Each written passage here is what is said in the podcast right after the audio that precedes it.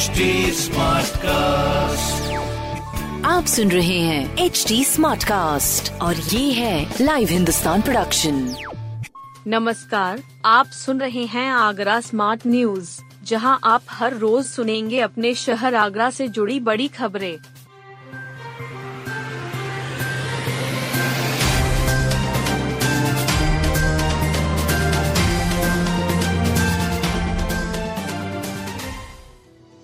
आगरा में बारिश संगोलों से बिगड़ी दिनचर्या, बढ़ी ठिठुरन। ताजनगरी में रात को बारिश के साथ बरसे ओलों ने दिनचर्या की रफ्तार को बुरी तरह बिगाड़ दिया। कई बार हल्की और तेज बारिश हुई, हवाएं बेहद सर्द होने से ठिठुरन बढ़ गई। दिन में निकली धूप भी राहत नहीं दे पाई। इस दौरान 10.2 mm बारिश रिकॉर्ड की गई।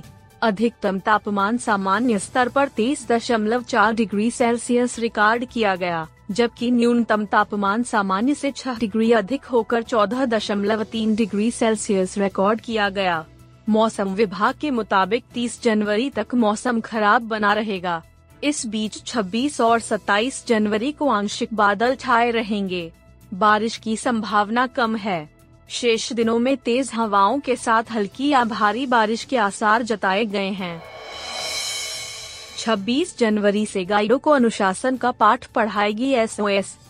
ताजमहल का दीदार करने के लिए आने वाले पर्यटकों को अब दुर्व्यवहार का सामना नहीं करना पड़ेगा। खरीदारी के लिए जबरन दबाव भी नहीं बनाया जाएगा।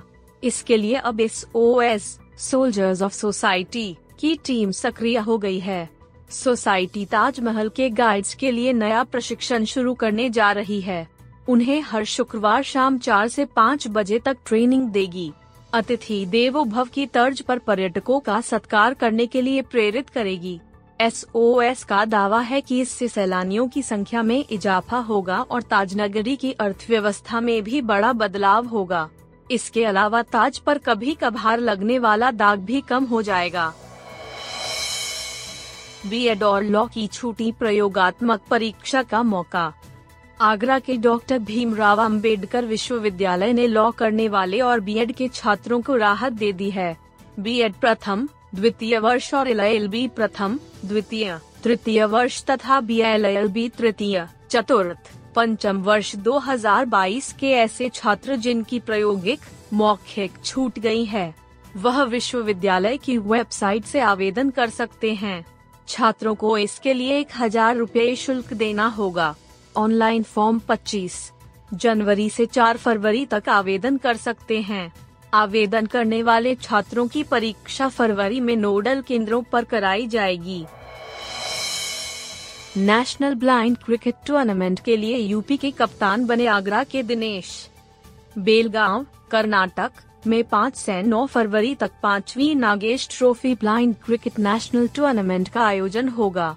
टूर्नामेंट में प्रतिभाग करने वाली उत्तर प्रदेश की टीम का कप्तान महाकवि सूरदास दृष्टिबाधित विद्यालय सूरकुटी रोनकता आगरा के छात्र दिनेश कुमार को कप्तान बनाया गया है। टीम में विद्यालय के अंकित दुबे को भी शामिल किया गया है।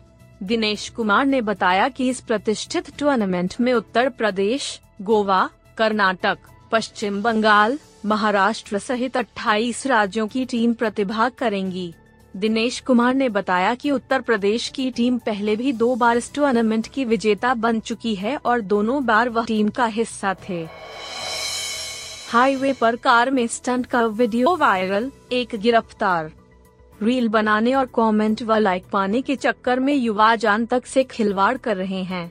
आगरा में हाईवे पर कार में स्टंटबाजी का एक और वीडियो वायरल हो गया। 43 सेकंड के वीडियो में 2 युवक कार की खिड़की से बाहर निकलकर मोबाइल से वीडियो बना रहे हैं।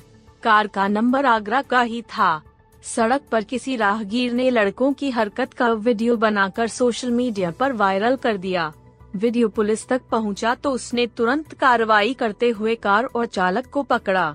कार का चालान करने के बाद युवक को गिरफ्तार कर जेल भेज दिया गया है। बता दें कि ऐसे ही एक वीडियो पर एक दिन पहले 3 युवक पकड़े गए थे। कार सीज हुई थी।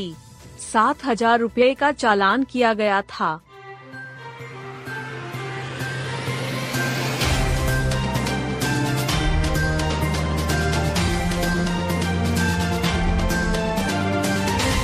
आप सुन रहे थे आगरा स्मार्ट न्यूज, जो की लाइव हिंदुस्तान की प्रस्तुति है।